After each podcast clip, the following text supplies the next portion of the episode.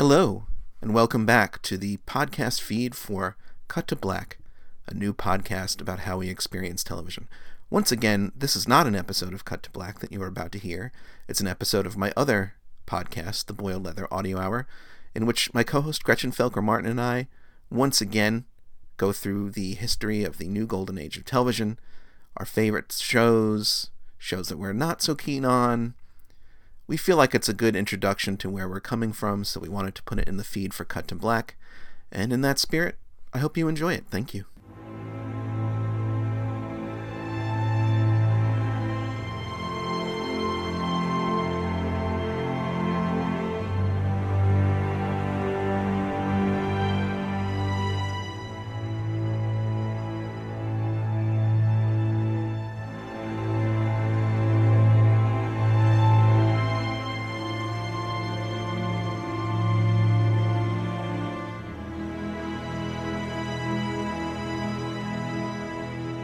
Hello, everyone, and welcome to the Boiled Leather Audio Hour.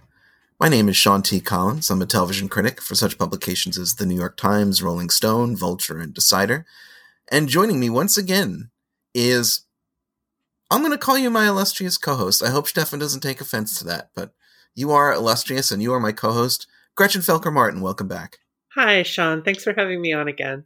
Yeah, my pleasure. My pleasure. I really enjoyed our first chat about the new golden age of television Oh, which me hopefully, too. Yeah, um, everyone, if you haven't heard that one, hit pause on this bad boy. Go back a few episodes and listen to our enormous. It's like two hours of conversation about television. It was like a double-sized season premiere f- from the days when they did that, which I kind of miss. I kind of miss two hours of uh, Megan Draper singing "Zooby Zooby." Zooby. I was just thinking about a little kiss. Yep.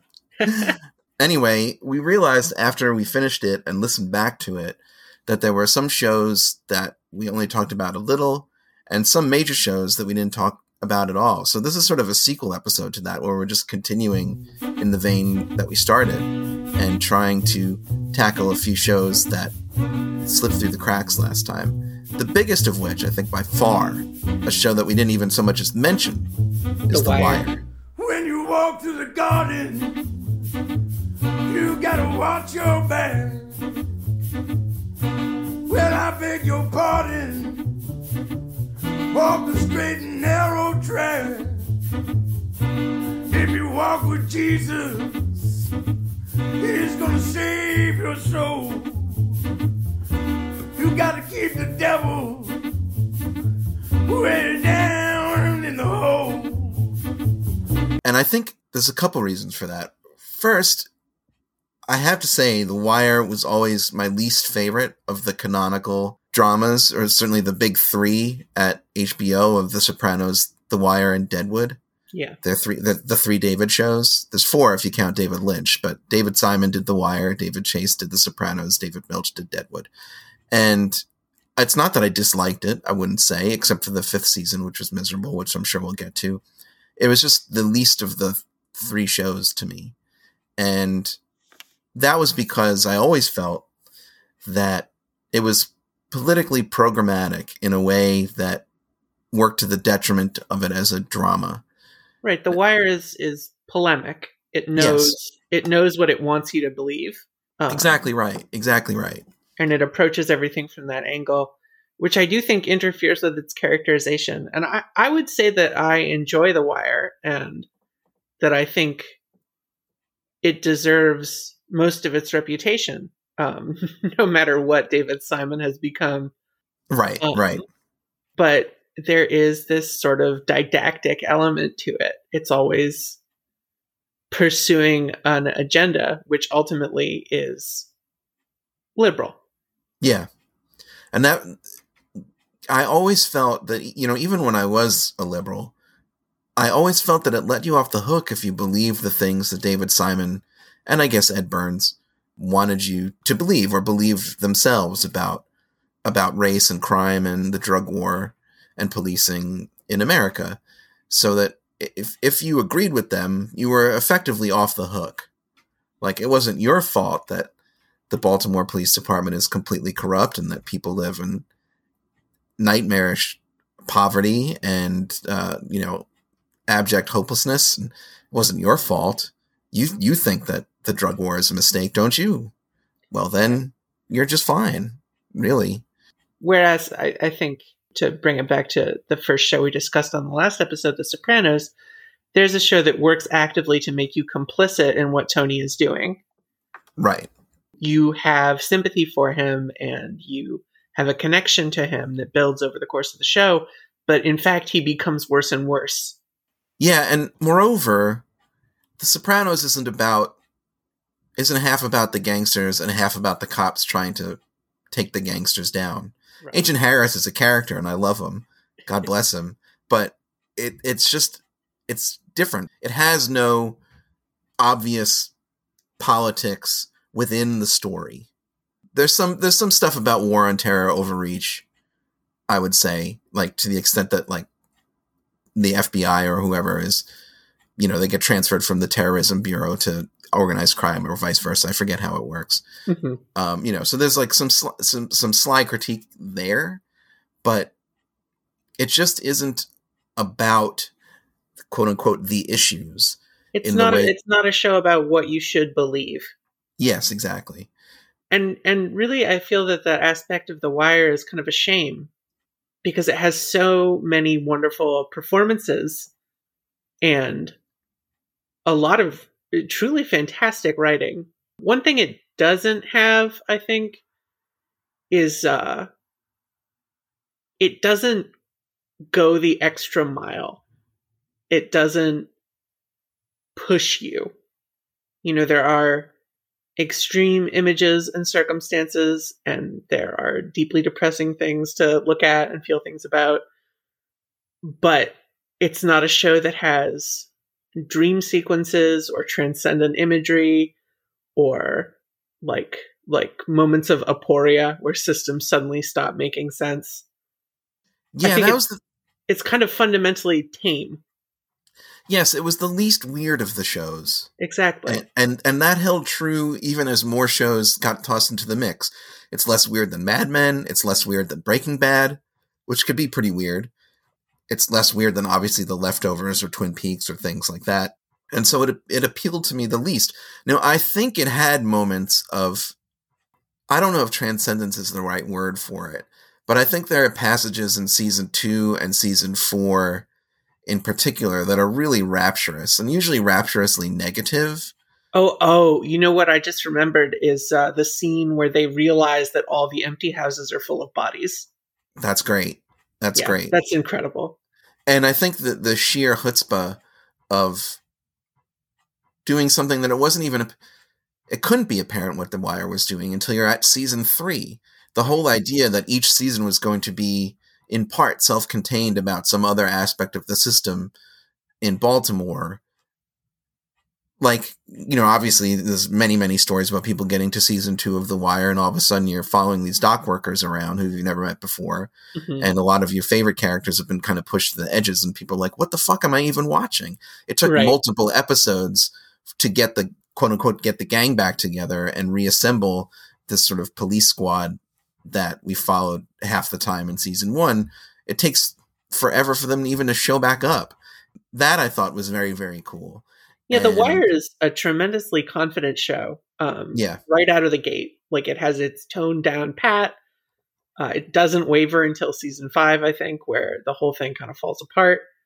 And certainly these big pivots, like with the the switch to the following the Sobotkas and the dock worker characters and that whole conflict. It's very fascinating. I've seldom seen another show do something like that. Mm-hmm. and you know i think the material involving the school kids in season four is Jesus Christ. really really uh, it's a difficult watch. And that in a way i think is maybe the one thing politically that doesn't really let you off the hook. That's that's rough television and yeah. Yeah. obviously you can't not credit it to the creators, but those child actors are the biggest gamble I have ever seen that paid off across the board. right right because you have this incredible cast that you've assembled from you know half of whom by virtue of the fact that they're black are getting juicy roles like for the first time in their lives Right. or they're non-actors who were cast like snoop the character Snoop, just Who's played by incredible. someone who'd never acted before, right? And became like a, a, a huge cult hit in that way that supporting characters sometimes do. And before her, you had Michael K. Williams as Omar, who is in a lot of ways the breakout character of the show. Right. And kind he's like he's like the Batman of the show is really what he is. And that actually gets to something that pissed me off a little bit about the show, even while I was watching it the first time. David Simon, who I'm just gonna say is a buffoon. If you've ever seen his Twitter presence, it's really unfortunate, and it has it's put all a lot of it's all very neoliberal, very don't riot, ask nicely.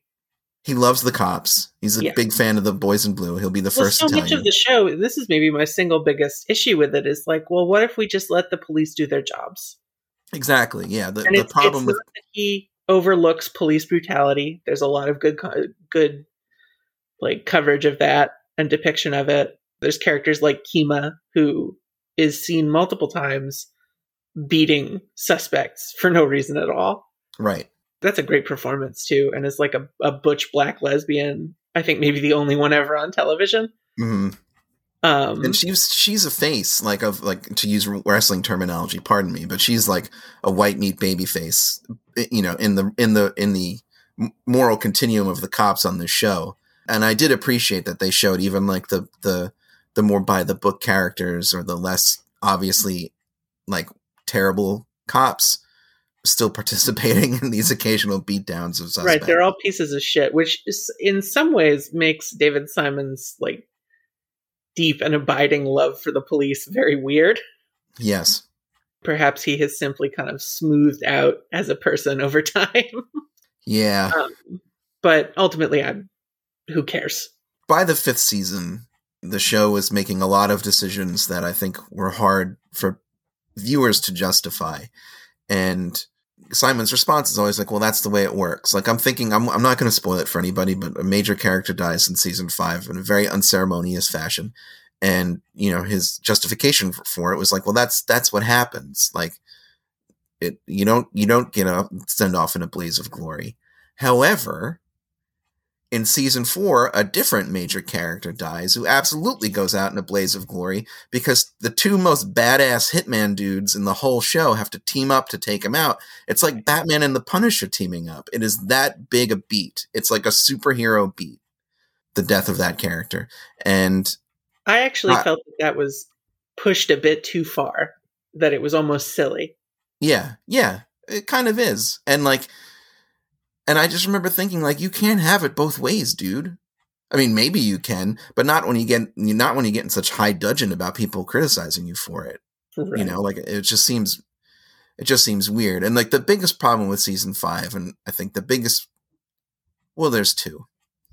In season five, two cops who who have been shown to be rule breakers, yes, but extremely smart, suddenly start breaking the rules in the stupidest possible way imaginable.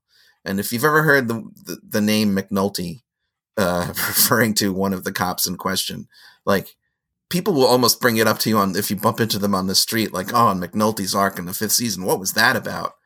You know, like it was like the show had to keep going, so they had to reset everybody to like just to be stupid, just to keep it going.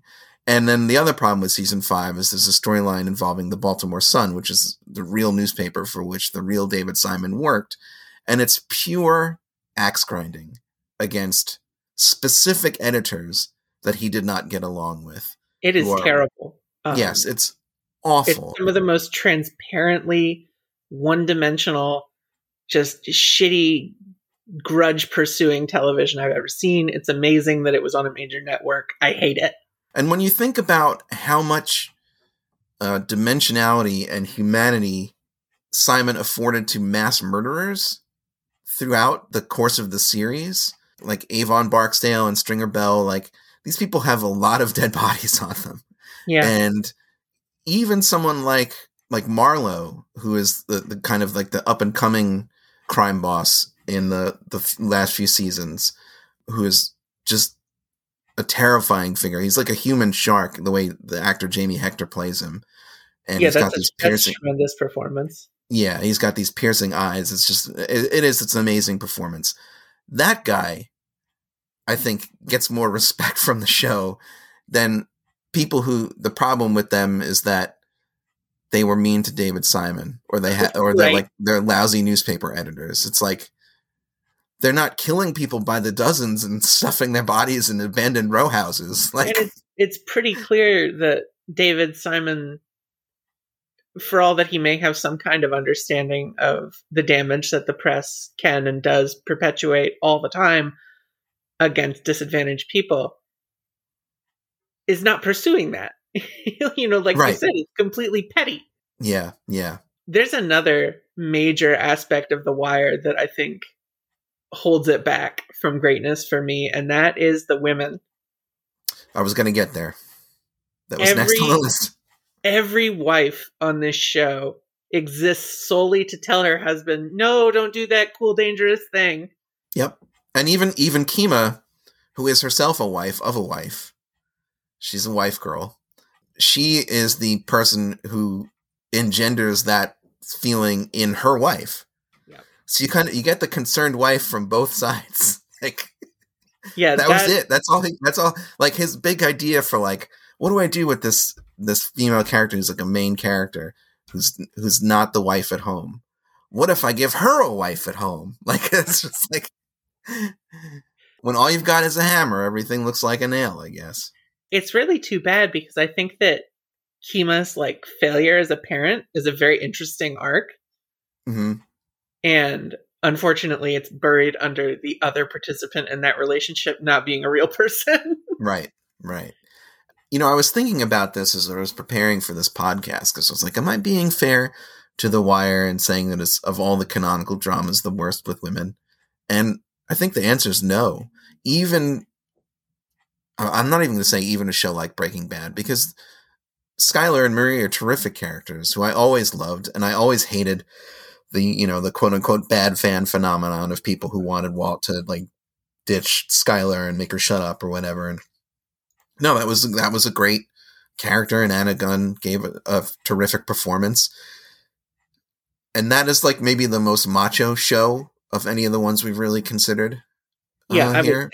Yeah, and it still like has room for like a really big-hearted and nuanced performance and and character who you're supposed to feel for, but also is not just is not just like um like a little lost lamb who needs a shepherd. Like she has her own issues and gets involved in Walt's business in a way that taints her, and you know as as is the case so often with Breaking Bad at its best, it doesn't let anyone off the hook for that exactly. you know, un- until the end.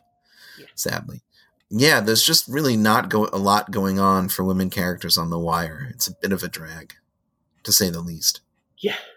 It's just so shocking to see something that, for most of its run, is so incredibly thoughtful and meticulous, completely phone it in like a full 10% of the time.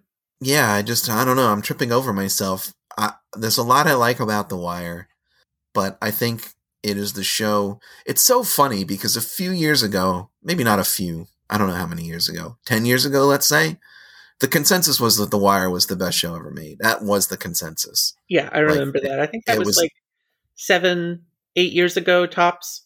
Yeah, yeah, and it was it, it was not The Sopranos, it was not Twin Peaks, it was The Wire, hands down. And I think it's because of a lot of the things we talked about. Like, I think at a certain level, people don't mind that there's no women characters. I think at a, at a certain point, people are happy to be told that their politics make them a good person. And it was so easy to have good politics by the the lights of The Wire that I think it appealed to people. And then the other thing I think is that unlike well, here's my grand unified theory of of prestige TV. If if you don't mind indulging me for a second, Of course. okay. I, I've said for a long time that a lot of the big dramas are really all addressing the same question: What makes people choose to do the wrong thing when they're afforded a choice between the right thing and the wrong thing? And for The Sopranos, it's personal, and The Sopranos has a very dim view of the possibility of personal change People do the bad thing because it's gratifying, because it's easier, because doing the right thing is hard work and forces you to confront your own failings. So people just will will coast on that indefinitely. For Deadwood, I think Deadwood is really, and maybe that's the show we'll talk about next. I don't know. Deadwood, I think, is really about people choosing to do the right thing despite the obstacles and the cost that that has, and how difficult that is, and and are you willing to pay that price? And with The Wire, the reason in the main that people do the wrong thing, it's institutional, it's systemic. There are institutional obstacles to people doing the right thing, to police being good, to society working the way it should. And I always found this, it was funny, like among writers that I knew, or even just people that I knew, The Wire was very big in people who lived in DC or worked in DC.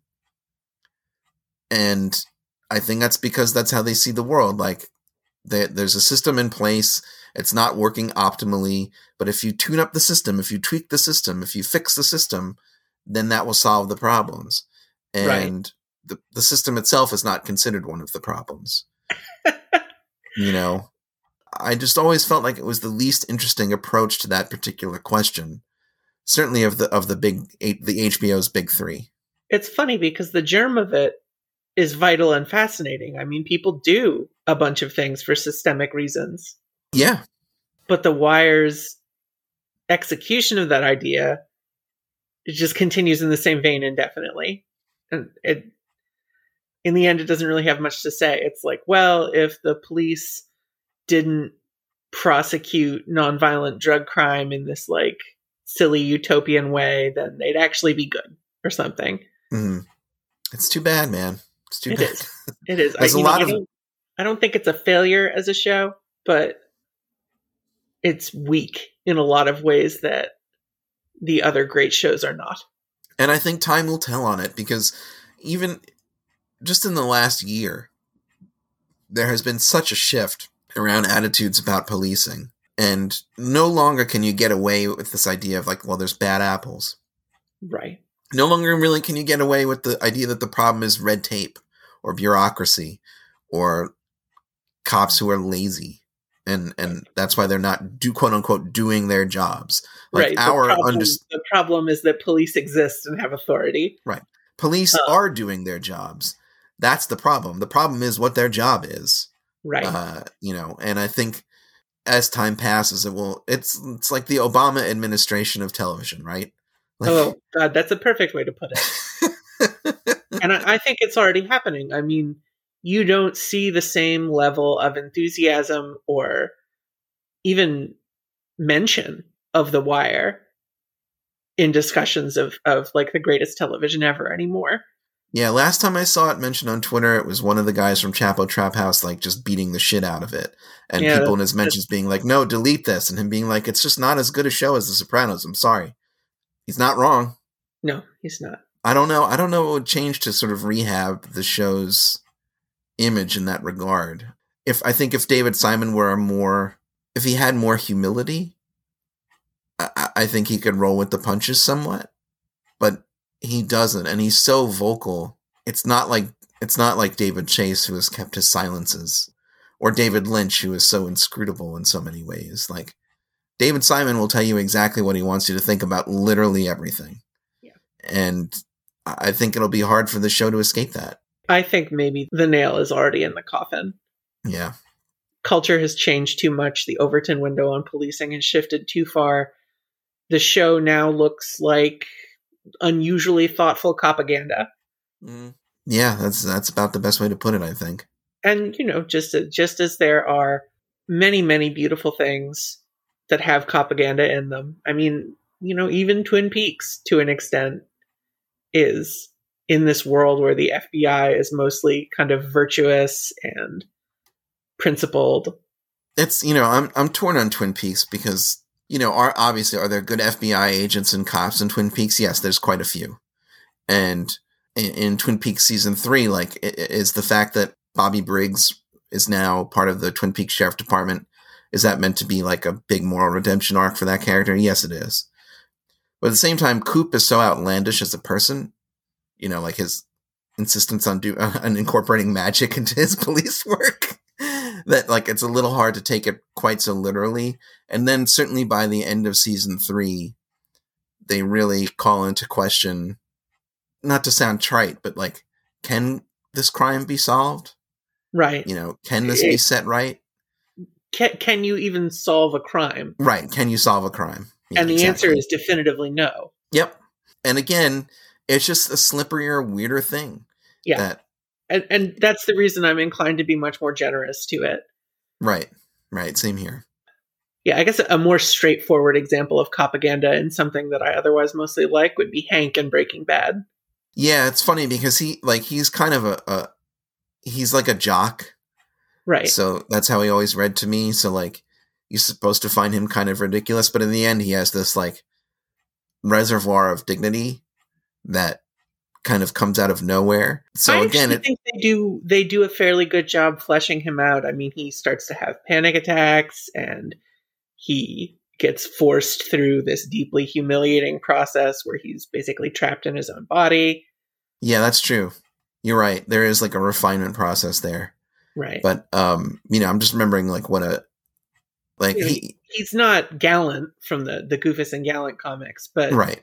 He definitely by the end the sympathies have shifted from the whites to the Schraders. Mm-hmm. They are now the sympathetic point of view characters. Yeah, that's that's that's definitely true. But it's so personal. Like the Breaking Bad is not about the drug war. No. The way that The Wire no. is. Breaking Bad is a, a story about you know what happens when you empower a shitty little entitled guy. right, right it's it, the scope of it is different, and so the the the the way that the cop characters come across is different. Right. I mean, but I love st- still, you know, it's putting out into the public consciousness this repeated idea of the cop as a kind of reincarnation of the noble warrior figure from you know countless eons of human storytelling. Mm-hmm. And again, I don't I don't think that it wrecks the show. I don't think that it's like an irredeemable creative choice. But I do think that vesting moral authority in characters who are police officers, FBI agents, is a dramatic choice that carries social consequences. For sure. It reminds me actually of another show that I think we underdiscussed in our first episode, which is Deadwood. Fucking pagan. Tell your God they're ready for blood. Which is about a sheriff a person who actually existed, as a matter of fact. And the first thing you see this man do, really at all, but certainly under the auspices of his job as a law enforcement officer, is personally physically hang a person so that that person can't get lynched. Right. He does it himself. Uh huh. And like that's the first scene of the show. And it's not gentle.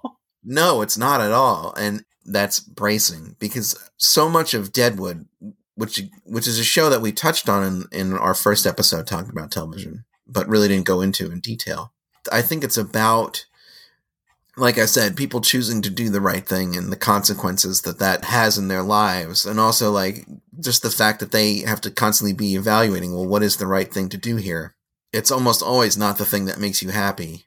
So even though it is about a sheriff, at least in part, his his virtue's not rewarded in a way that makes you think like, oh well, this is this is the show's like this is how, how the show's moral universe is constructed. Like, if the cop does the right thing, then all is right with the world. Like, right, absolutely. Uh, if the cop does the right thing, then he will continue to experience a great deal of personal unhappiness and violence will multiply around him regardless. Yes, yes. you know, and in the end, some incredibly rich asshole can come in and just step over him. So what does it matter? Mm-hmm. Yeah, I mean, what's your what is your take on Deadwood? Do you have a Deadwood take? I love Deadwood. The last time that I watched it last year, I did for the first time get this vibe that there there might be some like sentimentality in it in a way that I'm not super into. Yeah, that makes sense. It's a very uh, sentimental uh, show, I think. Right. And I, I think it gets very, very, very, in a small way, high on its own supply. And I think it, it stays good while doing it. but there there comes a point where it's very difficult to reconcile who Al Swearingen is at the beginning and who he is at the end. Yeah, I was gonna say is that uh, is it Al Swearingen's face turn that you're thinking of here? Yeah, I, I do find it kind of difficult to swallow. Hmm. And I, I think that it's well set up enough that it comes off, and I don't think that it ruins one of the all-time great television performances. Yeah, I mean, no he's kidding, amazing, man. and he's also a very rare example of uh, an adult male rape victim. His monologue about that while he's receiving a blowjob from a prostitute, and he's talking about having been prostituted out as a child, and he's he's just like so inches from putting the pieces together. And and when he does it's a very small moment. You know he's he's talking about how much he hates it hated it when people would pull on his hair to get his head where they wanted it. And then he looks down at the the woman between his legs and he says i guess i do that to you. Man, I, I mean, it's it's incredible television. A lot of people got kind of up on a high horse because of all the sex and the talking during sex and whether it was showy or stagey or whatever. I think it's almost always very personal and meaningful. You know, I'm I just- incredibly hot afterglow scenes with Alma and Seth hmm where she's like lying half naked on the bed with her armpit hair out. That's great stuff. I'm just so glad I never became one of these people who's like, you know what the problem with this show is? Is there's too much sex. Oh Christ. I'm so glad I never was like, I've never used the word sex position Ugh. like in like with a straight face. Nor nor shall I. No. It's it's preposterous. I think the idea that there should be less sex on television is not even it's not defensible. No, no. Don't even dignify it with a response. Deadwood is a weird show. We're Going back to weirdness as a, as a rubric for quality, because of the language, because Yes. of the the writing.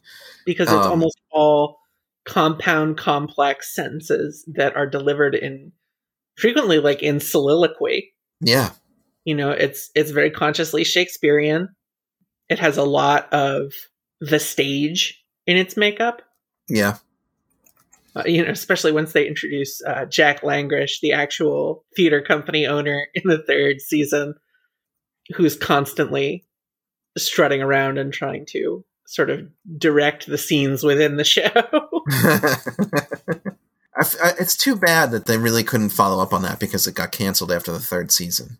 it was a real pity, and and as I understand it, the canceling was sort of a farrago where one person heard a rumor and then called someone else, and it just spun out of control. Yeah, it, like they just couldn't come to terms, and now, nowadays that would never happen. Like that is such a like that. I'm so glad that we we got to that because like Deadwood ended abruptly. There was a movie afterwards that they made many years later, um, not unlike season three of Twin Peaks coming back, but like Deadwood ended because of a financial dispute between and a communication breakdown between David Milch, who created the show and and wrote it almost single handedly, really, and not single handedly. I don't want to say that, but like he rewrote some. Like if you know anything about David Milch and his absolutely insane way of working, he would show up and rewrite things on the fly the day of, and people Right. would be, you know, and and just in many ways intolerable. But it's just so funny when you actually hear him speak and he speaks the way he writes. yeah, You're like, at that point, you're like, well, I gotta let this guy slide. I mean, if that's how you if that's how you speak, like, yeah, I'd be wanting to rewrite everything myself. Like, of course. Where was I going with that? you were talking about the weirdness of the show. Right. Yeah, it's, and it's because of the language, and it's because like it, it allows for sort of flights of really spectacular emotion that are encapsulated in these sort of like little yeah like soliloquies or even even just one liners like everyday dicks figuring out all over again how to fucking live which is said by calamity jane like who's a western actual real life western legend and in the show is is an inveterate alcoholic um right, sort of a broken down, horrifically traumatized woman. Right. But even like, you know, one thing that I always think of, and I, I looked it up so I can recite it, is uh, Francis Wolcott, who's a scout for George Hearst, who's like the robber baron who comes into town in season three, who happens to be a serial killer.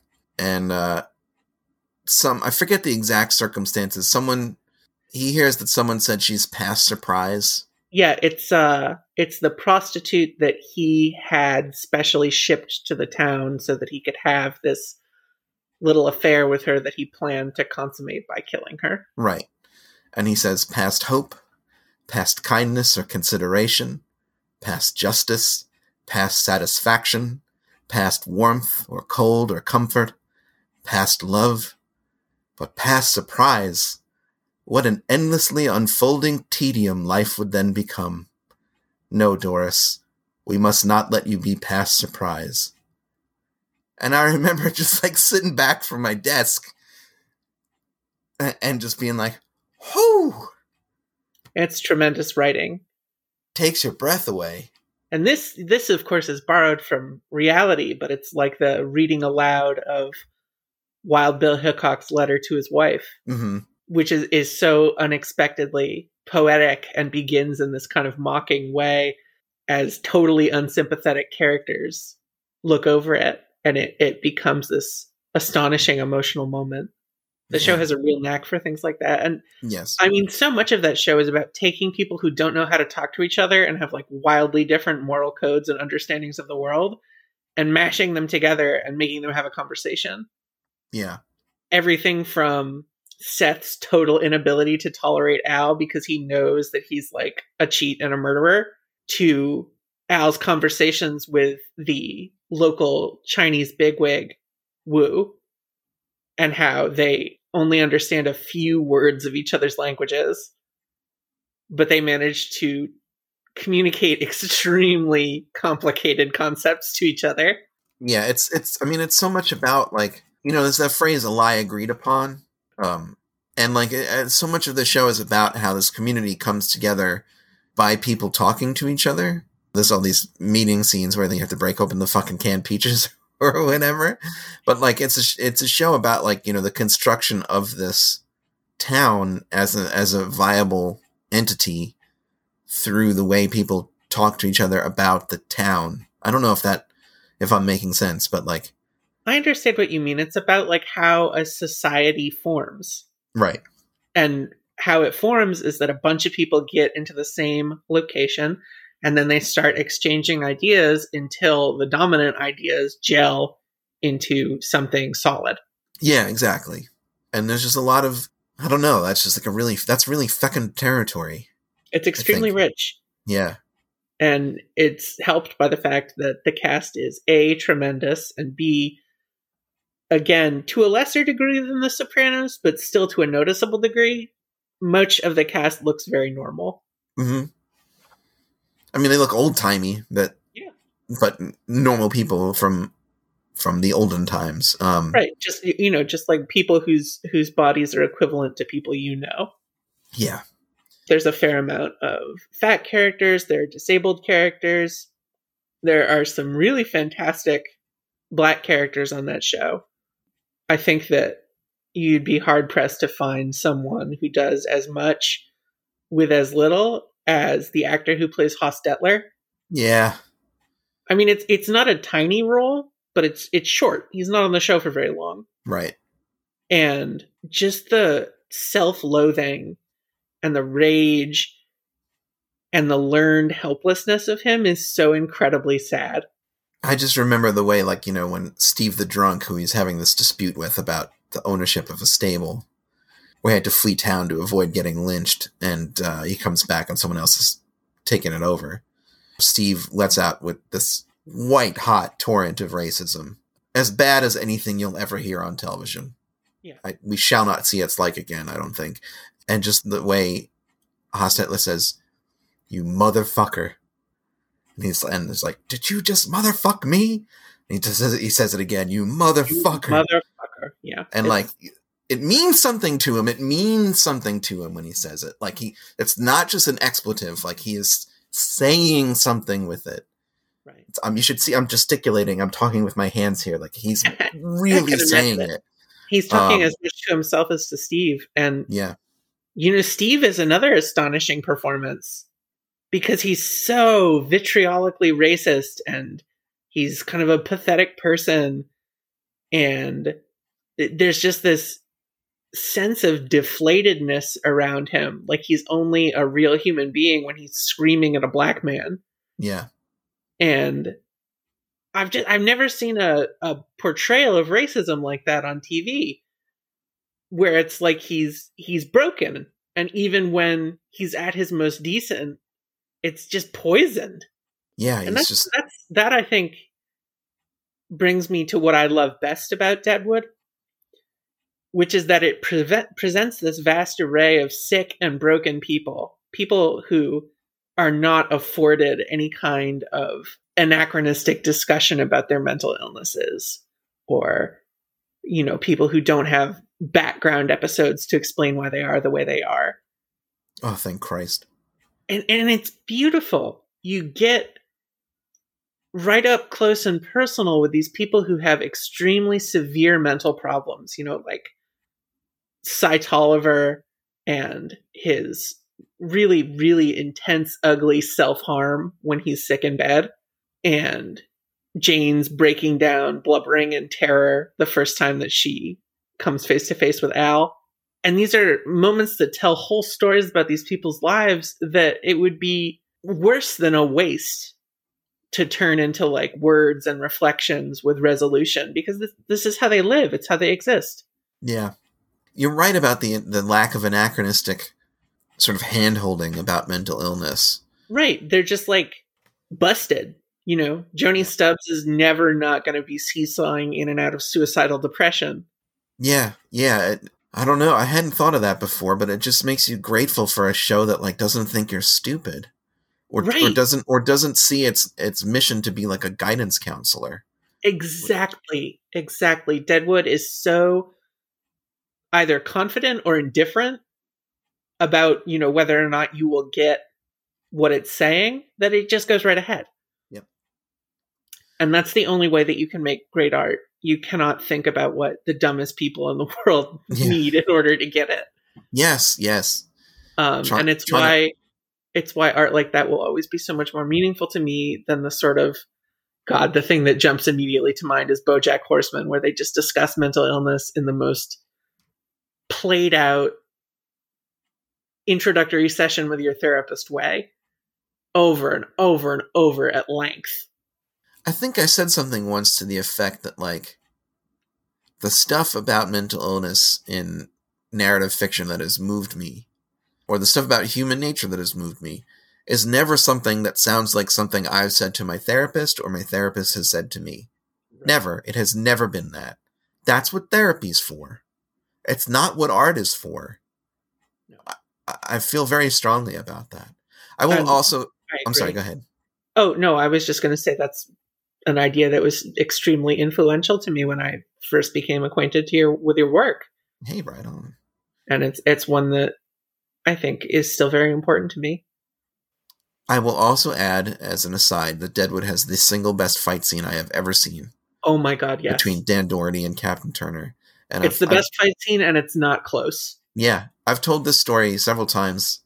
That the first time I watched it, after it was over, I had this splitting headache, and I couldn't figure out why until I realized that I had held my breath for the duration. I had literally not breathed for the duration of the fight, or close to it.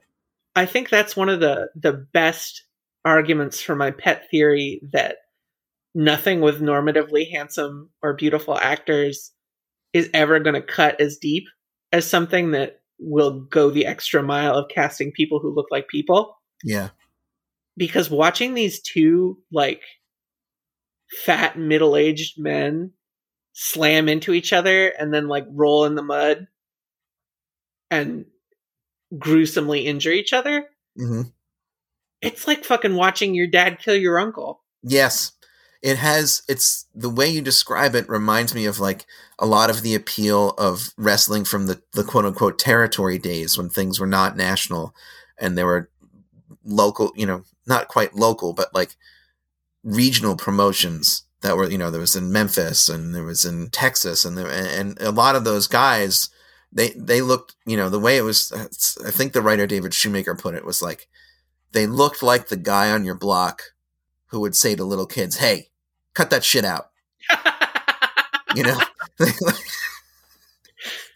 they had that look to them. You know, they were like they were yeah, they were beefy middle-aged guys who they weren't body guys like Hulk Hogan and they weren't nowadays like the the sort of um cruiserweight type people that they have. They were like Dusty Rhodes. They were Arn Anderson. They were like they just looked like dudes who could probably put out your lights in a parking lot, you know. Right. They were just rough customers and that makes such a difference to that fight scene from Deadwood that they're not, you know, it, one of them's not Keanu Reeves, you know? Like they're just two dudes. It makes it so much more you just And you- feel like they're at risk in a way that you don't feel that way when it's someone who's like Hollywood beautiful doing it, you know? Right. And I I think that's both because work with people who come out of like a, you know, press somewhere in identical shape is just sort of less daring. So you're less likely to see something that really appalls you. And two, you know, because as, as we've been saying, there's a level of immediacy to seeing this happen to someone like people you know. Yeah. Which actually is one of the other great just dudes fight scenes happens on The Sopranos Yeah, yeah, for sure. fight. Yeah. And I, I do think that the Deadwood fight is a cut above.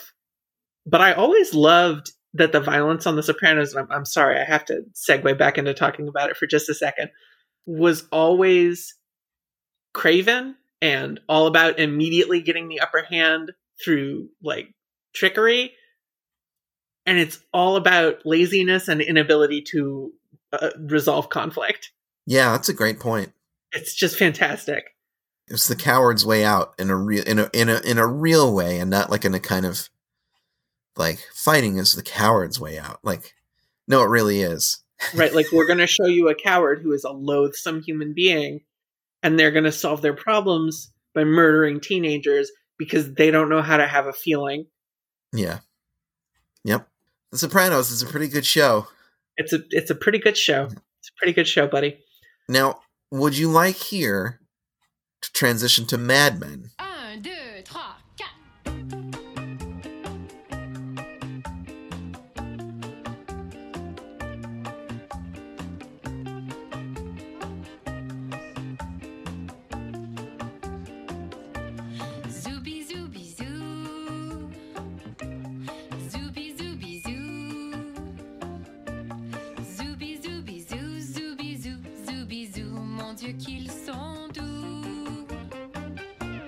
i was actually just going to say that mad men is a show with almost no violence in such a studious interesting way Yeah. i it's a natural next show to talk about and it's I'm glad you brought that up because one of the first things I ever consciously thought about Mad Men is that at that point in my life, you know, it was still very early on in the the the big new golden age wave of TV, and all of my favorite shows at that point involved people who murdered other people for a living. right You know, there was The Sopranos and Deadwood and The Wire, and I think I think I got to Breaking Bad first. I'm not sure, but there's also Battlestar Galactica and Lost, and like all shows built around violence. And I was worried that I was going to be bored. Like I was going to, uh, like I was like, have I just gotten to the point?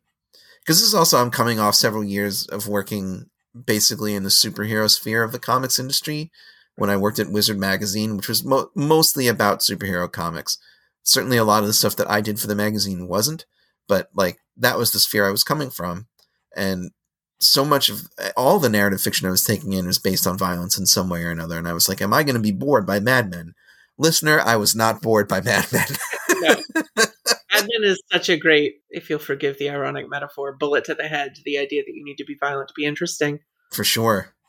Um, sure. Not that I don't personally find violence very interesting. I do. I watch a lot of violent television and film. I read a lot of violent literature.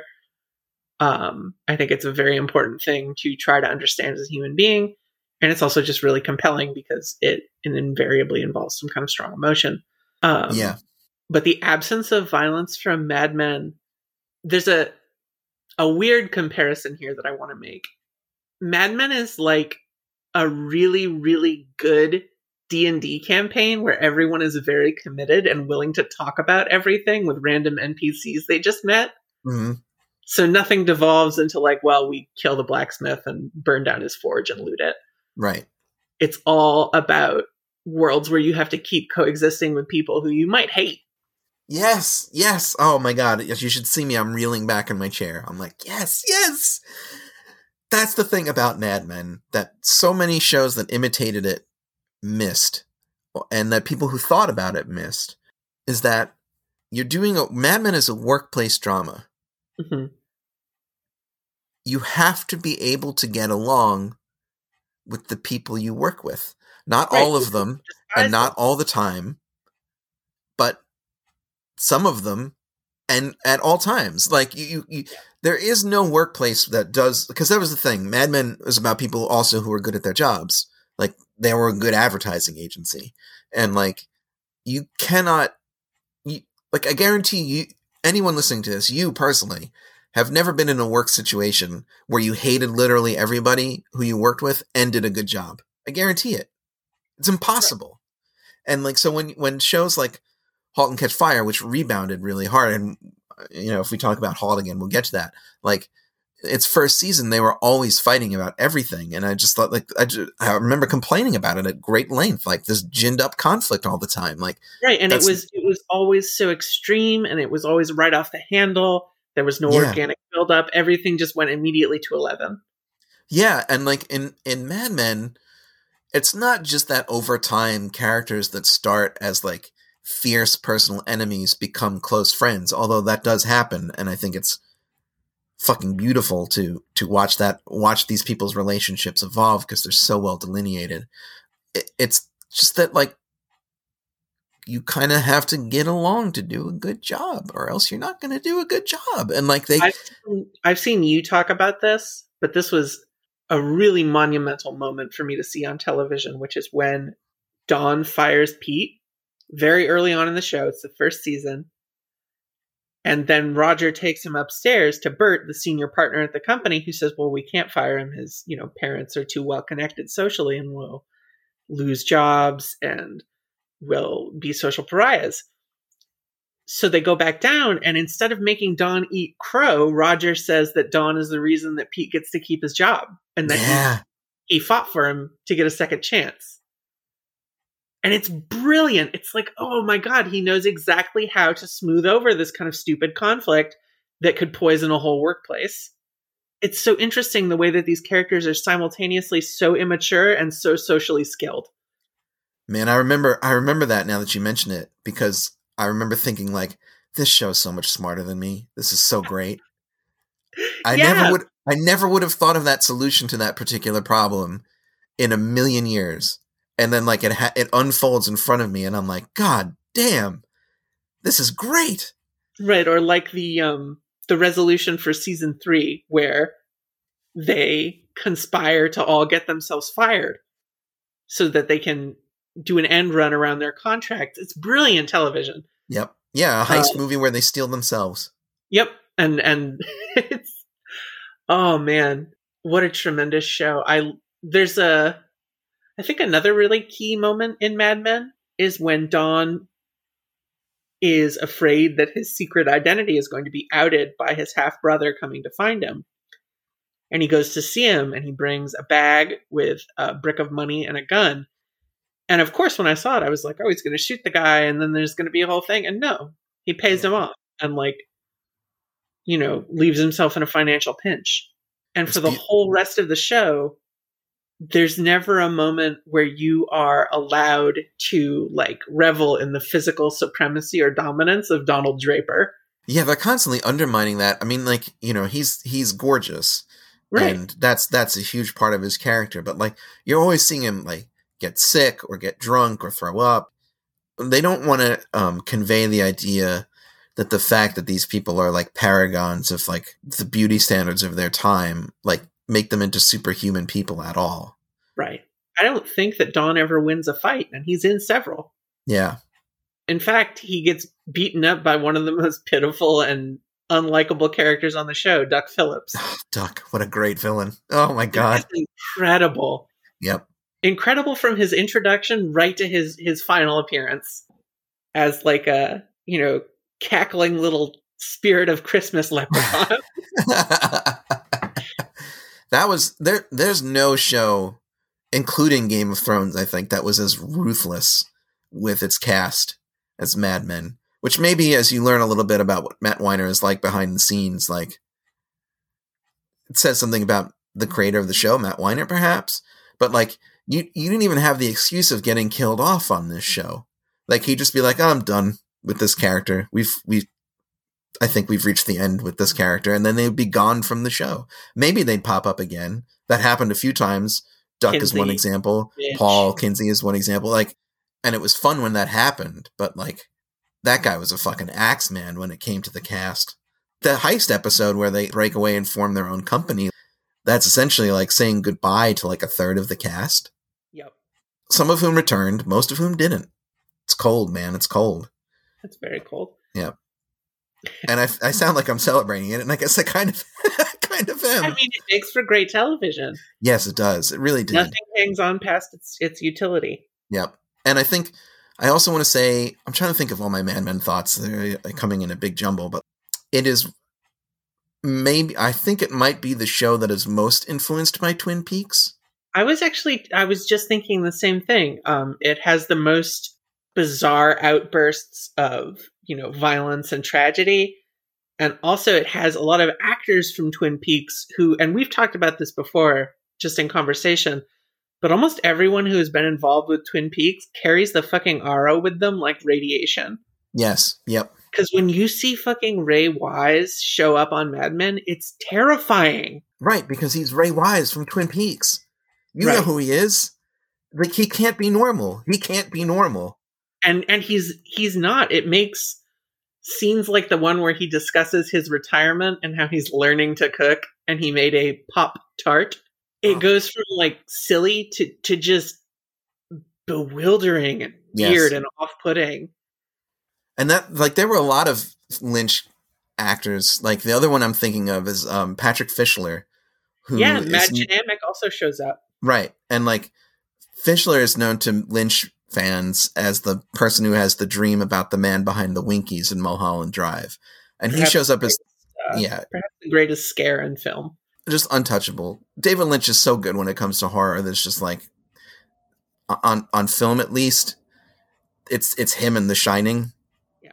I think I like The Exorcist a lot too. You, know, that probably is another alternative that you might put forward, Blair Witch or the Ringu or whatever. But anyway, um, so frightening. And like he's in this incredibly frightening scene in Mulholland Drive, and he shows up as this insult comic who's a client of Don's agency, with whose wife Don is having an affair, and he is the first person to just come out and say to Don, "You're scum and you know it." I think he, I think that's the line, as a matter of fact. Yeah. Or you're garbage and you know it, and like, it's invested with this energy that comes straight from the power of what happened to him in Mulholland Drive. Like, it's like seeing a dead man come out of the tomb and say this to Don Draper and have this like like this invasion of the body snatchers 1977 like pointing and like opening his mouth and this horrible accusation comes out you know? Like it's just uh it gives you chills.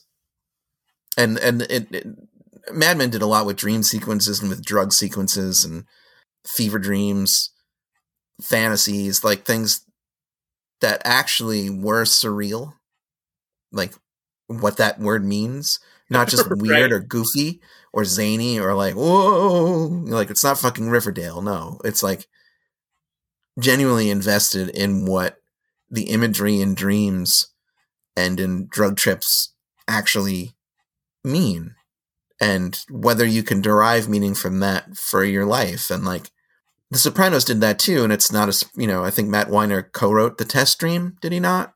Yes he did. Which is the best dream sequence ever um, from The Sopranos. So uh, you know that doesn't surprise me, and and I think it's also Lynchian again because as we talked about when we talked about Twin Peaks, like you are dealing with a lot of people with this sort of matinee idol glamour to them.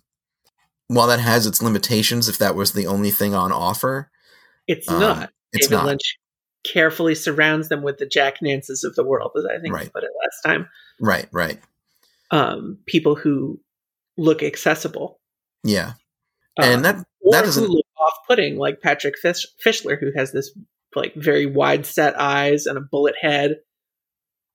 Uh, Yeah, he's got this sour look to him. He was in he wound up being in Twin Peaks also in Twin Peaks season 3 after his time on Mad Men. Yep. And you know like I, I- when I got involved in television criticism, I was mostly doing it for mostly doing it for free on my own time for my own blog. Um, I had written about Battlestar Galactica and Lost for Wizard when Wizard kind of pivoted from being about superhero comics to being about nerd culture, when that was actually a pretty forward thinking thing to do. Mad Men was one of the first shows that I, I wrote about. And at the time, I was coming from comics criticism. And in comics criticism, like everything is deliberate. Like everything you're talking about when you look at a page of comics, certainly when you look at a page of like art comics or literary comics or stuff that's not made along the um the assembly line procedure of a superhero comic where there's one person who's writing and one person is penciling one person's inking and one person's coloring and one person's doing the lettering when it, when it's when it's really the work of like one or two human beings everything's deliberate. Like the the the, the thickness of the line the weight of the line the character designs the the lettering the use of color or the or the lack of color it's all the product of deliberate human action and when i was writing about mad men you know i found myself writing a lot about like how jon hamm looks and how christina hendricks looks because you want to i did anyway And it's Um, also because those things are integrated into the show and are vitally important to the characters and the plot. yes, the casting is this like that's what I was trying to say. Like the casting of that show is like a choice like coloring or or or line weight. Like the way they look and the way they sound. That's a deliberate choice that was made in the production of this this television show. You don't have the like, you know, Matt Weiner doesn't have the control over it that like Chris Ware has over what goes on in a, in a in a in a page of Acme Novelty Library but like he still oversaw the construction of this cast and was like does this person look right does this person sound right. So that to me becomes like i like i because i felt bad basically. I felt bad that i was writing about like how good looking jon hamm was. It's some, something about it felt off to me. And then i was like well no this is like a, a very important choice for this character because he's able to operate the way he does in the world and able to get away with the things that he does or or and in some cases he fails to get away with the things that he does because of how he looks. Like that's Right. it's an and, active and- component of the drama right. And the show is very smart and subtle about letting you know this by putting Pete right next to him. right And Pete, you know, he he's, looks kind of baby faced and is nothing special in terms of what people wanted from the ideal man at the time. And he's he's shrimpy and whiny and he has no social skills and he does mostly what Don does. But Yes. people find him repellent instead of compelling. hmm exactly And it's it's all just a matter of like, well, how charming is this person? And how beautiful are they? And what do I feel when I look at their face? Because they're both shitty people. yeah yeah and I, I and you know and pete is aware of this like that is i think one of the sources of the conflict between pete and don in the early seasons of mad men like pete wants to be don but he know he's not and he can't he finds this unfair on, on a cosmic level right. and that comes up with Pete so often. Like he doesn't get what he feels, not even just what he wants, what he feels he deserves in life. He's constantly like, you know, he he is Don Draper played as farce. You know, his affairs always go tits up. He loses his hair. You know, his waistline expands. He's not considered the genius that Don is considered, because that's an important thing too. Don is considered a genius by everybody, including people who hate him. yes. Like, um, Whereas Pete is an unremarkable thinker. Right, right. But yet, Pete is the most forward looking, forward thinking person in the firm about, of all things, race.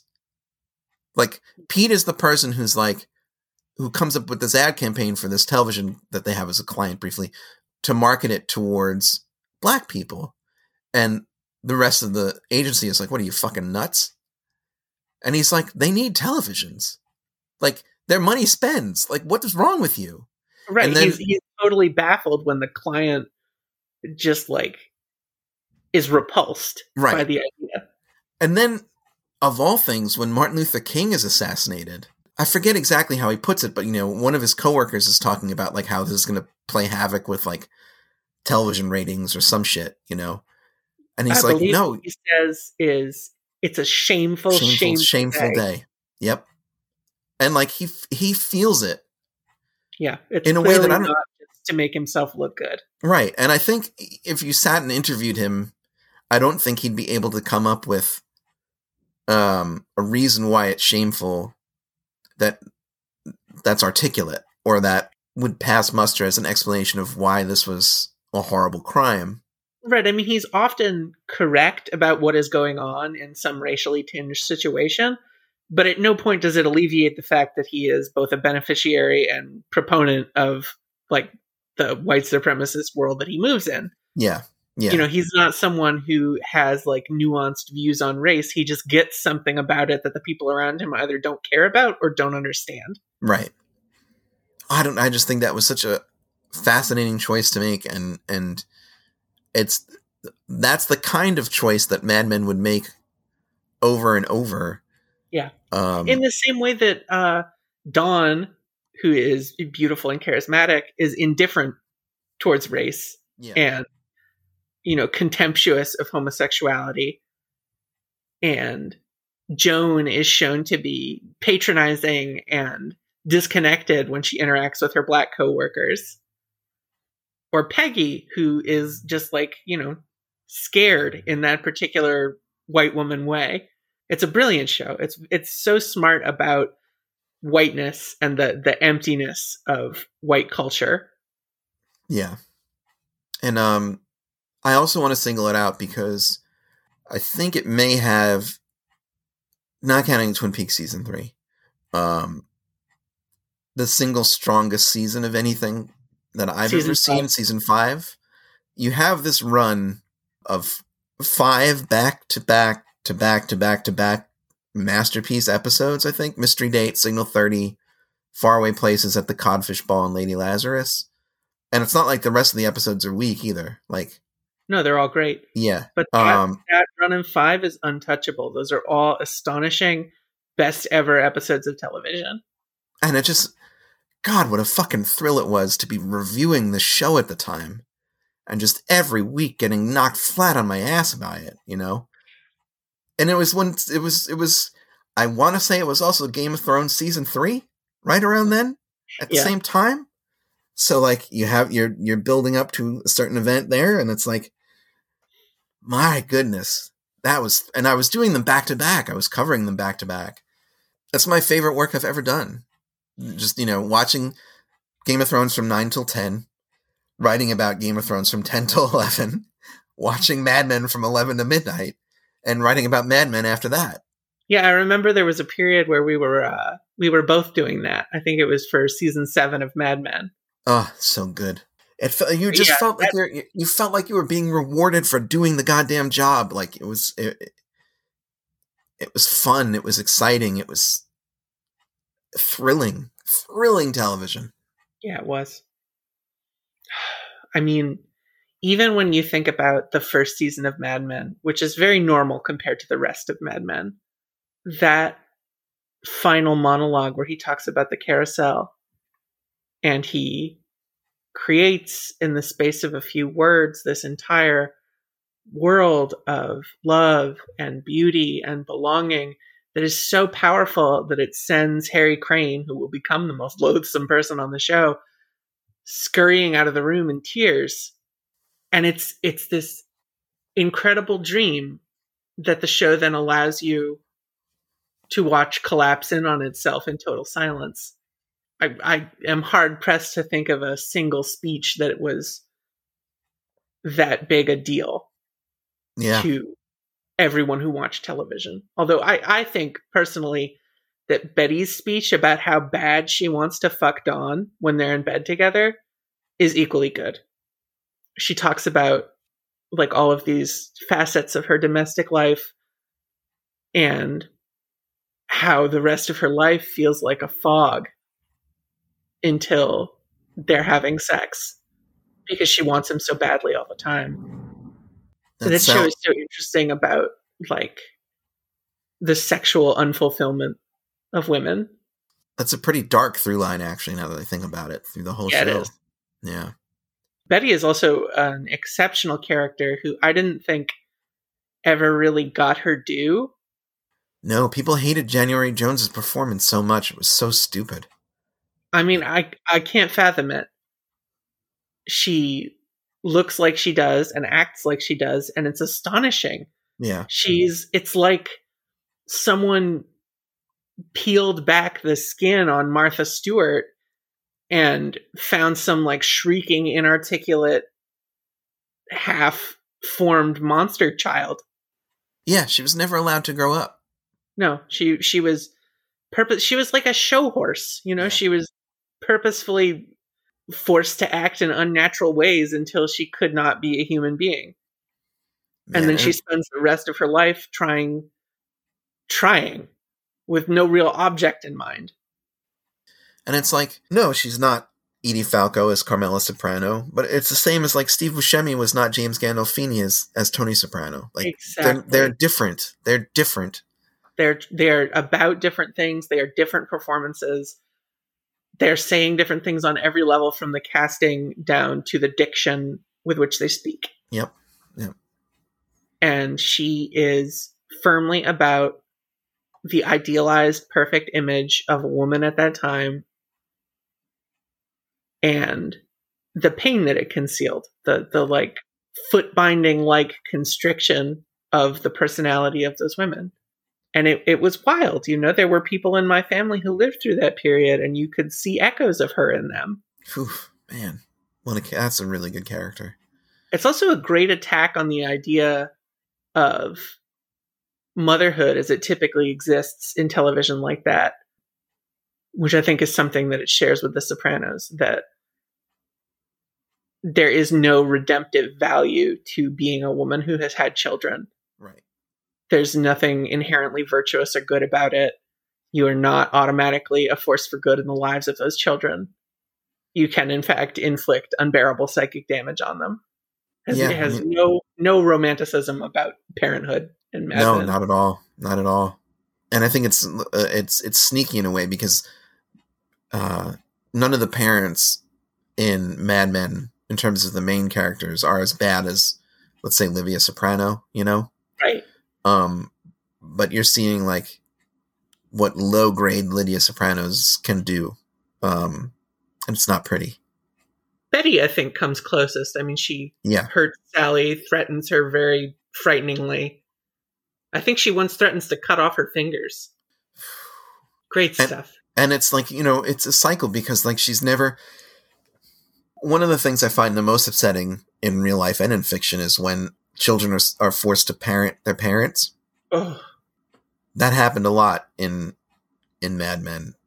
You know i even remember when one of the many bobby drapers tells um, i can't even say it. I'll, I'll cry. Oh is this the line where he says we have to get you a new daddy yep. Yeah, I was I literally just teared up talking to my sibling about that the other day. i bawled. I just exploded in tears There's an incredible tenderness to that moment. Yep.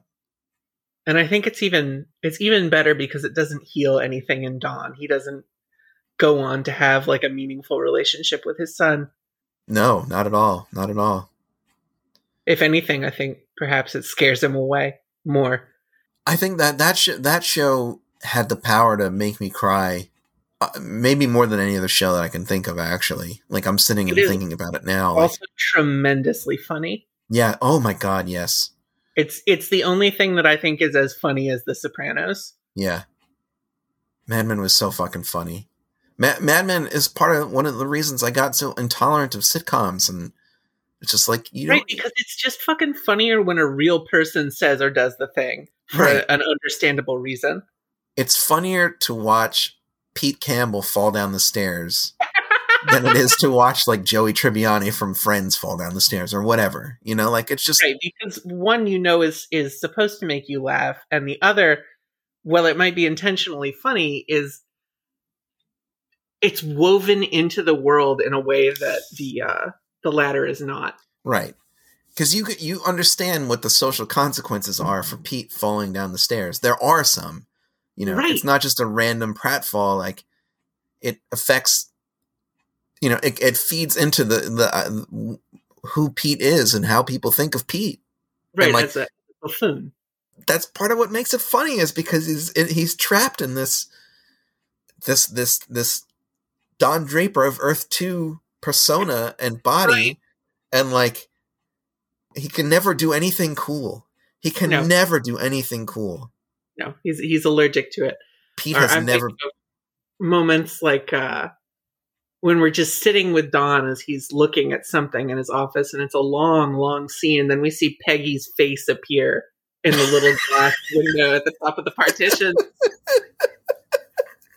and she's peeking in on him, and it's totally like unremarked upon. There's no like explosion. It's just hysterical. Yeah, And again, it's because she has this sort of mousy, nosy quality to her. yep. Fucking Um, Lane Price saying there was bubble gum in his pubis.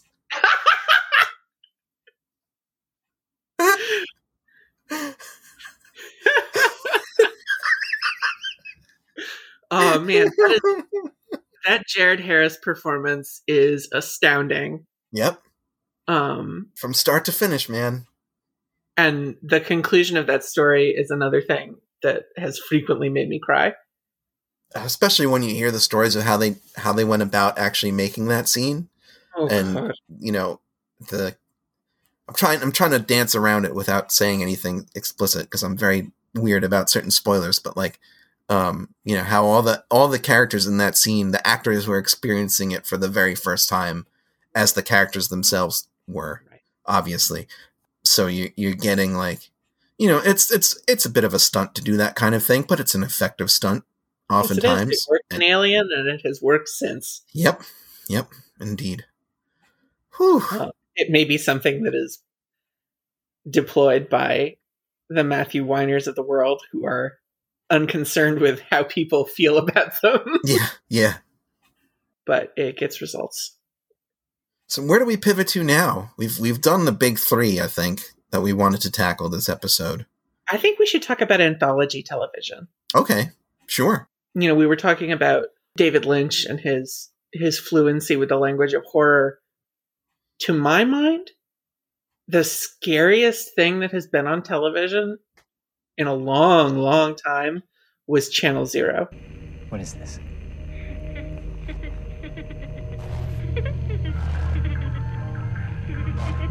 Is that your TV? Turn it off. Turn it off. Mike, why are you scared to come home? I absolutely agree with you. The first episode of the second season of Channel Zero. So every season of Channel Zero is based on a different online creepypasta, loosely. Right. But the first episode of Channel Zero, uh, the, sorry, the first episode of the second season, I think is the scariest episode of television I've ever seen.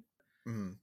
That moment where the main character is pressed up against the deformed homunculus of her dead father is so horrible. It's Yeah. so unbearable. Yeah, because th- there's an it, like. Listen, I remember even watching uh, um watching the first episode of the first season, and by this point, I believe I'd seen some pretty lackluster horror efforts across television. I think probably by then I had reviewed the first season of Castle Rock for Rolling Stone, which is a Stephen King universe kind of adaptation. It was really weak. And I remember thinking very, very consciously and very specifically that the first scene of the first episode of the first season of Channel Zero was scarier and had more scares than entire other shows that were nominally horror. Yes, And- absolutely. You track down that first episode of Channel Zero, I think it's on Shudder and Amazon Prime. You can probably get it through. And I know that that first se- that first opening scene from Channel Zero season one is on YouTube because I've watched it there recently. And uh, it is so unnerving repeatedly and in different ways over and over. And it's short. And it's like it just never ever gives you a chance to settle down. No, you're There's never no- allowed to get on your right foot. You started off unbalanced and it just keeps pushing you. Yes, and that's the case I think with the show across all four seasons. The fourth season is the most like um kingish insofar as you have like a couple who are basically okay, but they're having some problems and blah blah blah. But I, I think that part of the strength of Channel Zero is not creating a status quo that it then upends. You know, Right. it usually goes in hard and deep very fast, and the emotional baggage that the characters who are subjected to these different horrors are that they're processing like that it's drawn out organically over the course of the horror material from the season you know what i'm saying like I do. did you see bird box No, okay don't um but I, I didn't plan on it. there's a really bad scene in the in in the opening of Bird Box where like it's it's Sandra Bullock is the main character and Sarah, Sarah Paulson plays her sister, and they're just having this exposition heavy dialogue about like, oh, you're having a kid. It's too bad your husband is not or whoever you know he didn't want anything to do with the child. You sure you want to go ahead? Yes, I'm sure. Blah blah blah. Like they spell all of it out Right. um, in this really awful, awful, clunky exposition. And like Channel Zero is just in this breakneck race to get you past that as quickly as possible. Like it, yeah, it has it has no interest in in dawdling through it. I think the other thing that Channel Zero has going for it is that its monster design is astonishing. yes, yes, um, you know they in the first season they bring in i think his name is olivier de sagazan forget i'm butchering it i'm sure but he's that sounds a, right. he's a, a french like postmodern artist whose performance art includes covering himself in clay and then like mutilating the proxy skin of the clay and he just does that on the show and it's the most horrific upsetting shit you will ever see Yeah, and it's, it's, it's because it's it's a practical effect. It's a real person expressing like his particular vision of what is frightening and difficult. You know it's the same reason that the monster the the entity in alien is so enduring and effective which is that it was hr giger's vision. No one said the monster has to look like this and do this. He produced what he thought was frightening when you find a great artist and let them execute their vision, I think invariably you get something that is so much more special than, you know, the 15th tall, attenuated, pale figure that's just riffing on Slender Man.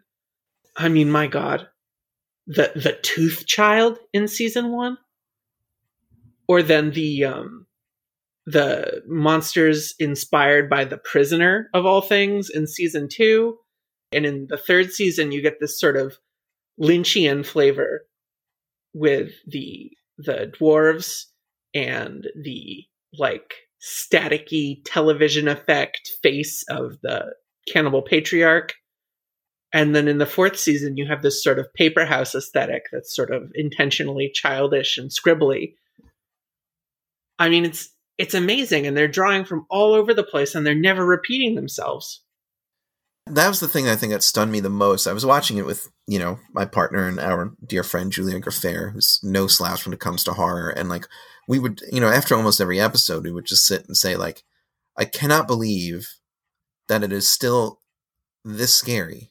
Right. Like it never stops being terrifying. Mhm. And we're we're too we're salty dogs when it comes to this stuff, and you are too. Like right. This is this is not our first rodeo. As, No. as his second rodeo said. I think it's so strong. I think I think Channel Zero is such a strong television show.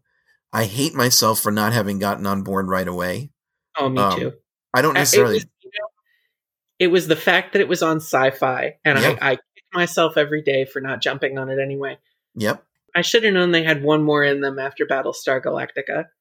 sure. You know, I mean, I, I, I'm kicking myself that I didn't. I and Nick Antosca, who who who made the show, who is a Hannibal alumnus, um, which I think says a lot. Like he meant, I interviewed him once, and he said we I, I wanted to get the Tooth Child into Hannibal season three, but we couldn't figure out a way to do it. He went on, to, like I mentioned in the in our previous episode, to make the act. Moi, lorsque j'ai connu Clyde autrefois, c'était un gars loyal, honnête et droit. Il faut croire que c'est la société qui m'a définitivement abîmé. Bonnie and Clyde. Bonnie and Clyde.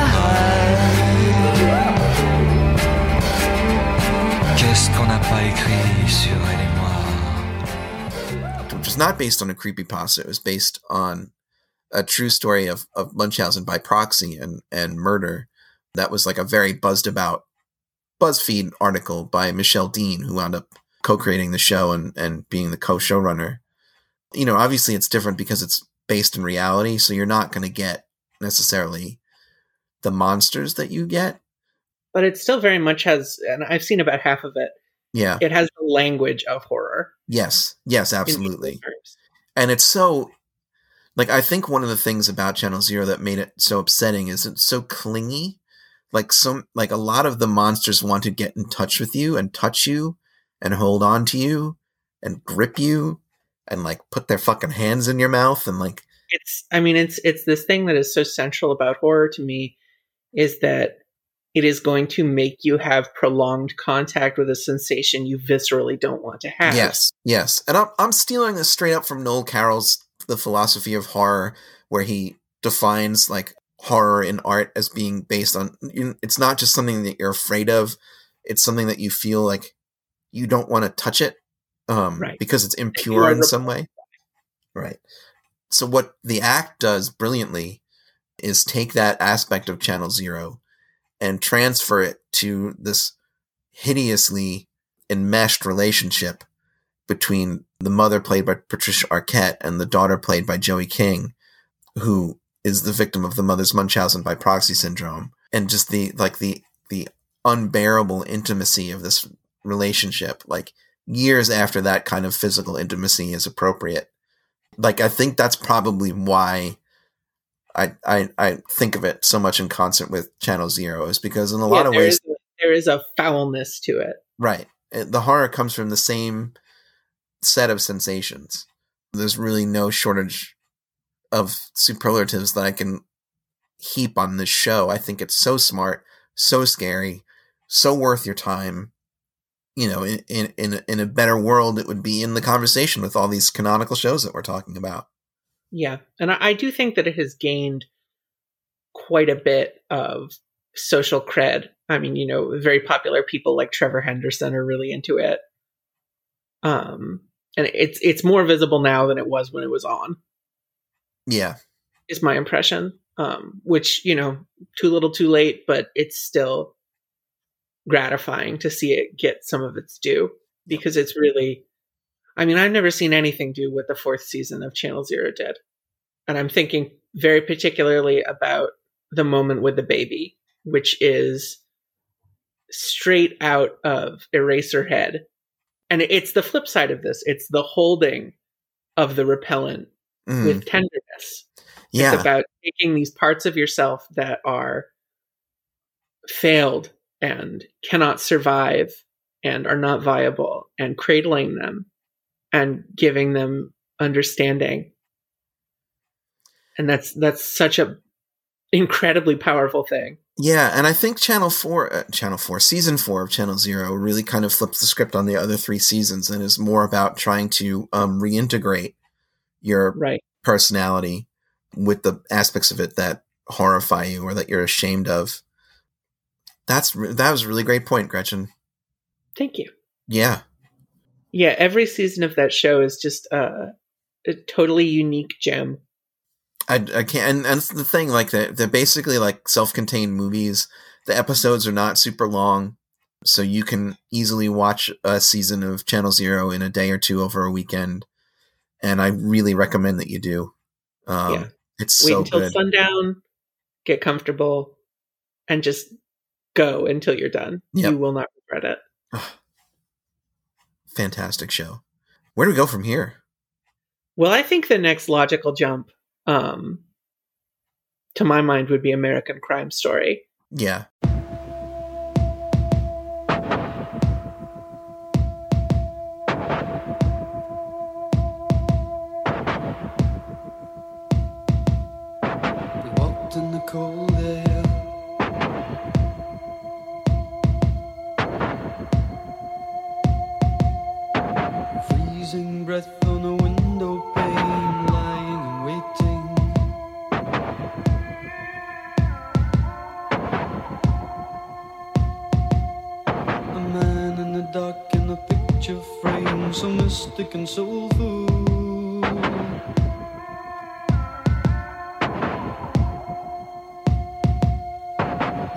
Reaching out in a piercing cry, it stays with you until.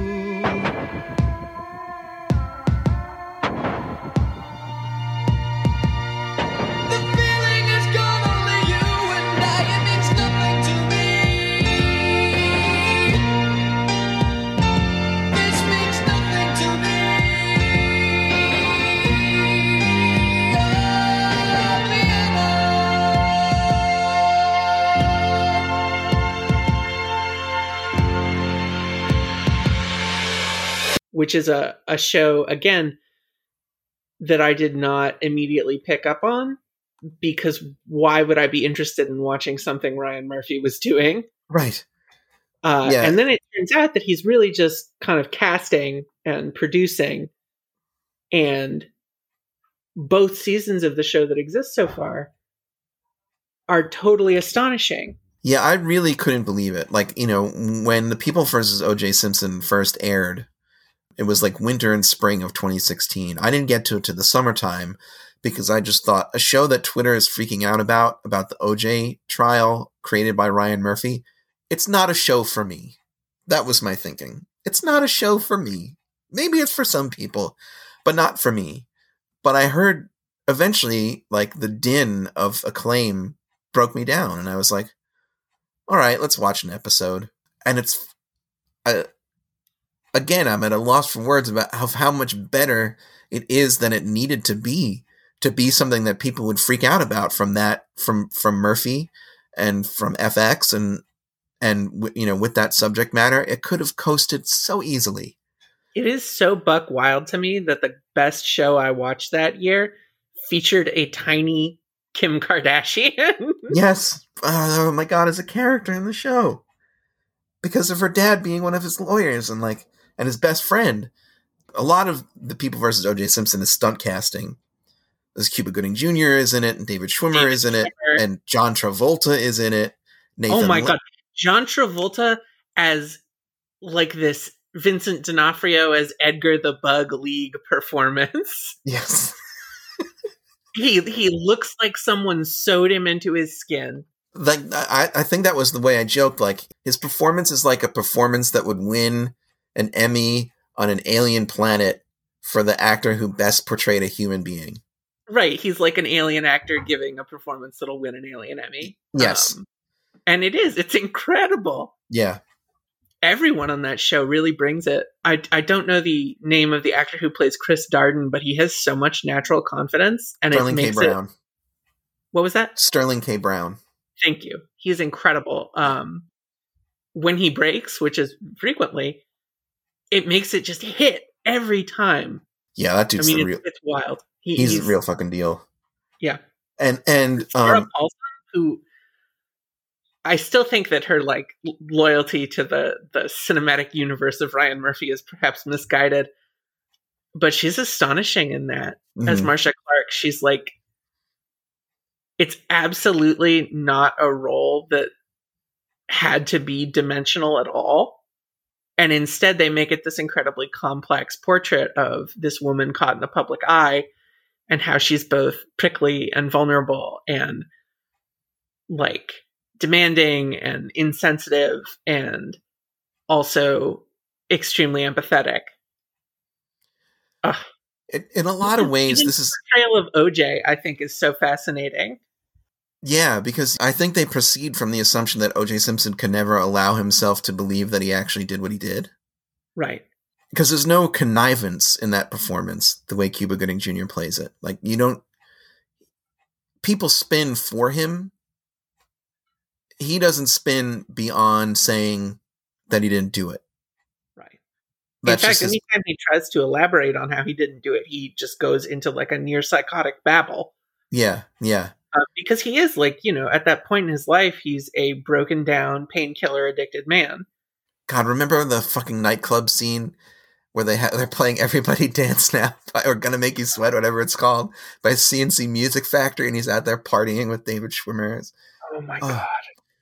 the thing that most impressed me about the show, besides the range of performances from an incredible, uh, from an incredible range of actors, is that it's about so many overlapping third rails of American society that like it's a it's a miracle the set didn't burn down, right? Right. Because you you're dealing then, with and then, even more astonishingly, they find like the corner of Americana that they haven't touched for the second season, which is about the assassination of Gianni Versace by young gay man Andrew Cunanan. yeah, it was like that. Well, we didn't get to that in OJ, so now we're going to dedicate a whole fucking season to it. Right, to, to this kind of like transitional period in homophobia and gay existence and AIDS and oh my god, what a show. What a show about like conflicted gayness and denial of the self and delusion and dreams about who you are. I mean, that's one of the best seasons of television I've ever seen. Yep. Yep. And I couldn't believe they did it again. You know, like I was like, they did it again. How do they do and it? again, again, it's stunt casting. You know, fucking Darren Criss is Andrew Cunanan, Right. the, the fucking guy from Glee. and Penelope Cruz is is uh, Donatella Versace. Donatella Versace. Thank you. It's Gianni and, and Versace. she's got that fantastic mush mouth delivery. oh, it's so funny, Ricky Martin plays Gianni Versace's lover. and it's so moving in that role. It, it, I mean, you know, he's he's playing a version of his own life. Yeah, and like you know, the, some of the stuff is so moving. Like at the funeral for Versace, Oh um, where the priest presiding over it won't take his hand. Like Oh, that happened. You can see it. And once again like a, a lot of overlapping stuff you have homophobia both external and internalized you have race and passing um, Class. class abuse child abuse which they like they're very canny about like how how explicit they want to be with that but you can read between the lines very clearly i think right. And, I think um, there's no version in which Andrew has not been through incest. right oh man God, I, I, that scene where he comes home broken down and his mother is bathing him and she starts sniffing at him like an animal is just so viscerally upsetting to me. Yep. And I also want to say in both seasons, season one is more played for laughs, I think, generally speaking, with the music cues, but they're fantastic. Season two has a couple of my all time favorite music cues when he hears, um, when they play Vienna by Ultravox as he's walking through Miami after having committed the crimes. Um, and then when he's driving from one murder to the next in a stolen car, Gloria comes on. Gloria, I think they got your number, Gloria. And he like he like he very self-consciously is like, "Oh, I'm having a moment now. I'm going to turn the volume up. I'm going to sing out the window." Like it's so like the conscious construction of this spontaneous moment by a person who's never done anything spontaneously except murder somebody. That's some shit, man.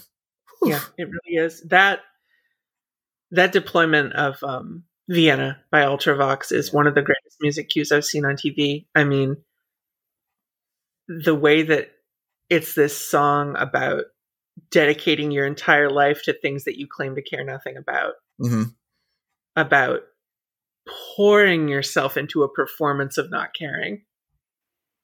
Yeah, because Midge voice like fucking soars as he sings "This means nothing to me," and it's like he's lying.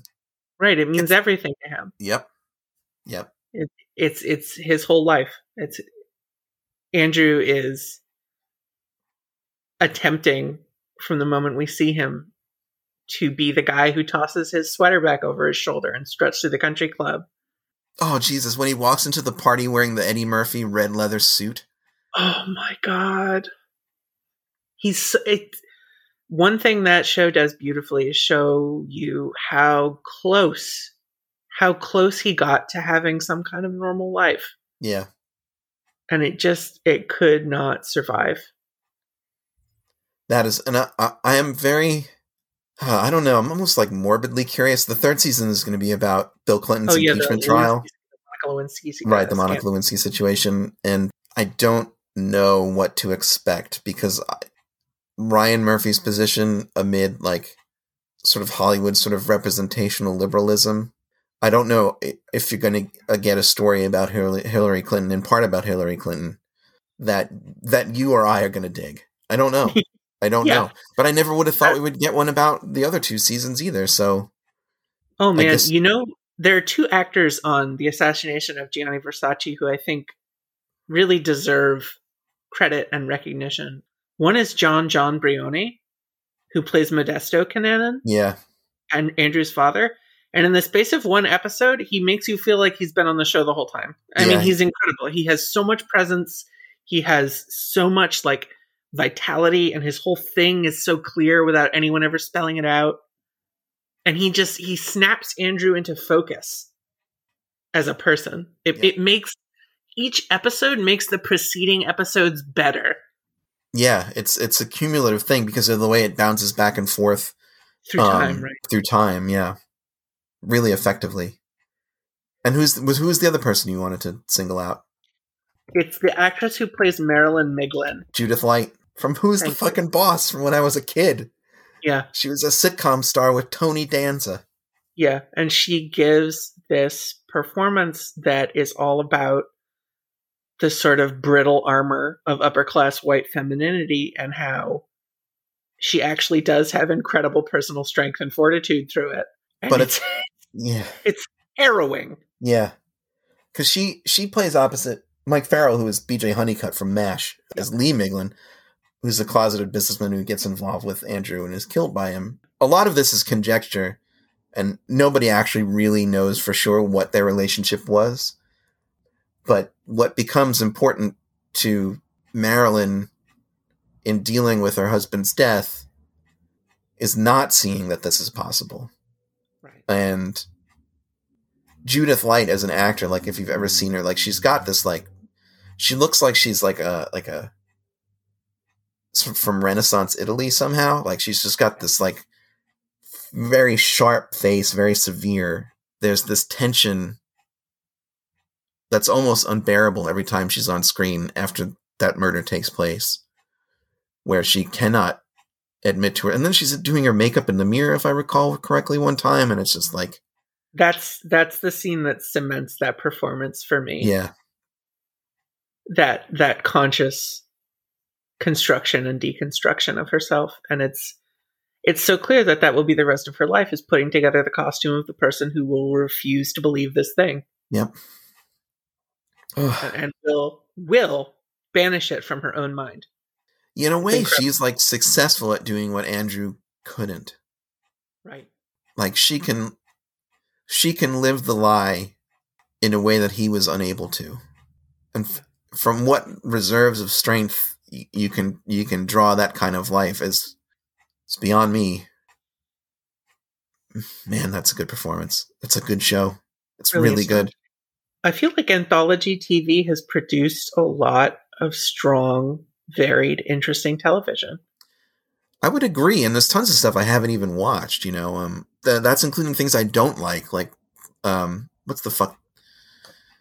Not Orange is the New Black, Black Mirror. Oh right. God. Um, you know, that's not that's not season anthologies. That's episodic anthology, which I've seen a few episodes of and have no real pressing need to see anymore. yeah, I think it's pretty lazy and stupid, honestly. Yeah, but yeah, Channel Zero, an American Crime Story, Fargo.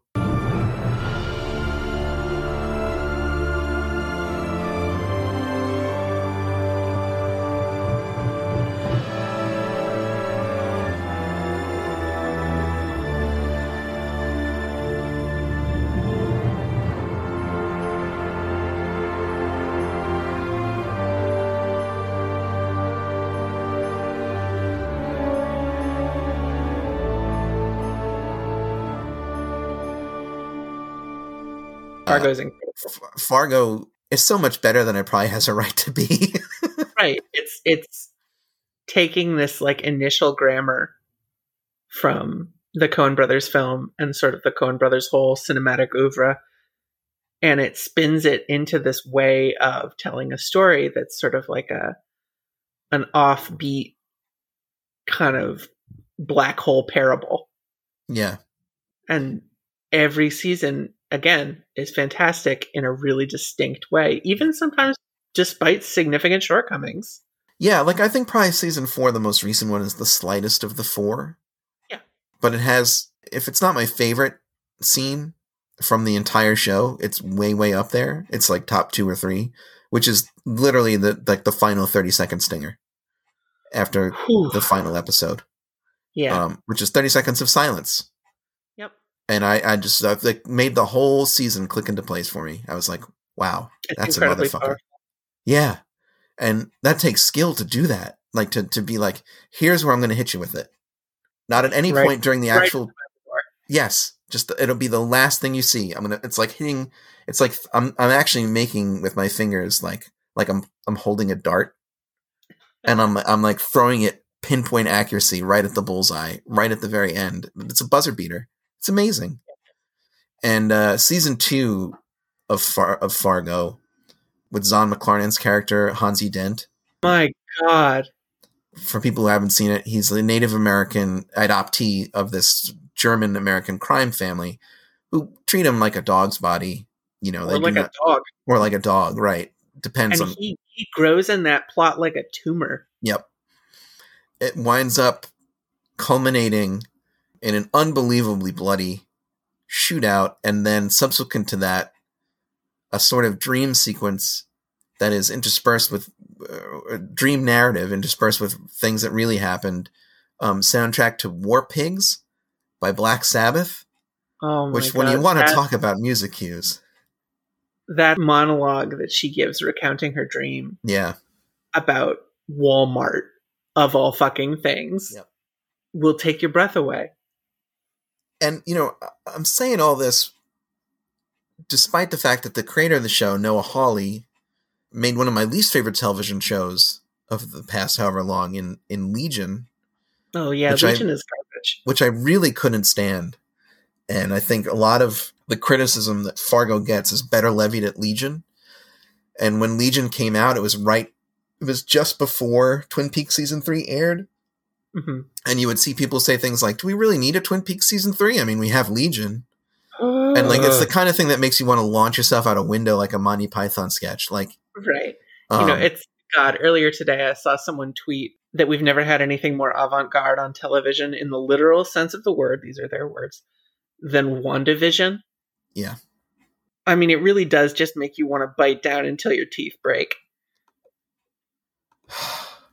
But, but a curation and understanding and analysis of beautiful art is never going to be for everyone, and that's okay.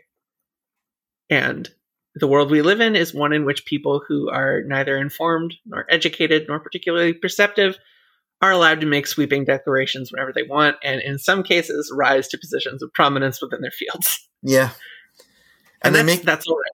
It really has nothing to do with our lives.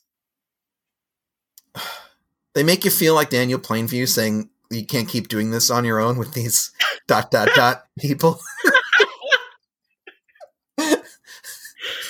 Uh, but we can struggle past it and we can move through it and we can move on with our lives. It's a And I beautiful think- thing. I mean, we've we've talked now for four hours about the television of the past few decades, and I think it would not be hard for us to talk for another two hours. That's very There's- true. So, I mean, ultimately, this is like how I think of our corner of the critical world, where you and I are writing and working. It's a place where there's such a strong, genuine desire to see something incredible.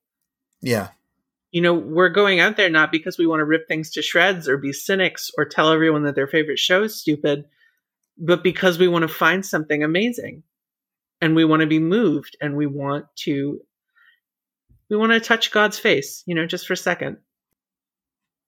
Well, that's beautifully put, Gretchen. I don't know how to top that. Maybe we should just stop there. I guess so. And I still feel like there's so many shows that we could talk about. It's Oh my, crazy. we haven't even touched Battlestar Galactica. Battlestar Galactica, we haven't even like we barely mentioned.